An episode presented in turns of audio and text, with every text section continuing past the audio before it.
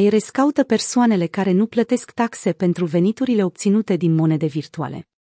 Serviciul Federal de Administrare Fiscală a fost autorizat de o instanță federală americană să trimită o somație către Kraken și filialele adiacente, cu scopul de a investiga și descoperi cazurile de evaziune fiscală.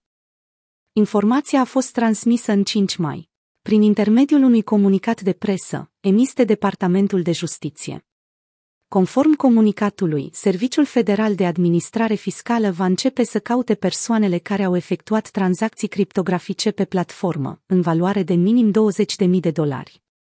Filialele Kraken și compania mamă din Statele Unite ale Americii, PURD Ventures, sunt solicitate de Serviciul Federal de Administrare Fiscală să producă rapoarte cu ajutorul cărora să identifice contribuabilii americani care ar fi putut să nu respecte legislația internă privind veniturile.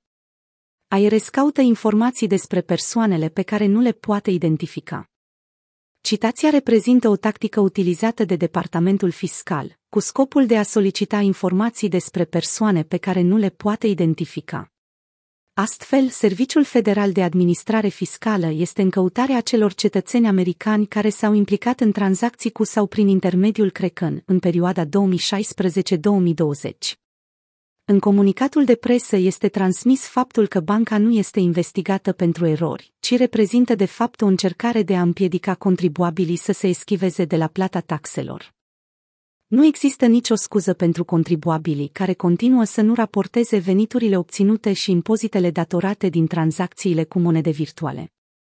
Această citație face parte din efortul nostru de a-i descoperi pe cei care încearcă să treacă de rapoarte și să evite să-și plătească partea, a declarat comisarul IRS, Chakretic. Cred că nu este singura instituție vizată de Serviciul Federal de Administrare Fiscală. În urmă cu o lună, Circle a primit o astfel de vizită la ordinul unei instanțe federale din Massachusetts. Cererea a fost de a oferi documente de identificare pentru toți clienții Circle și Poloniex care au realizat tranzacții mai mari de 20.000 de dolari în perioada 2016-2020.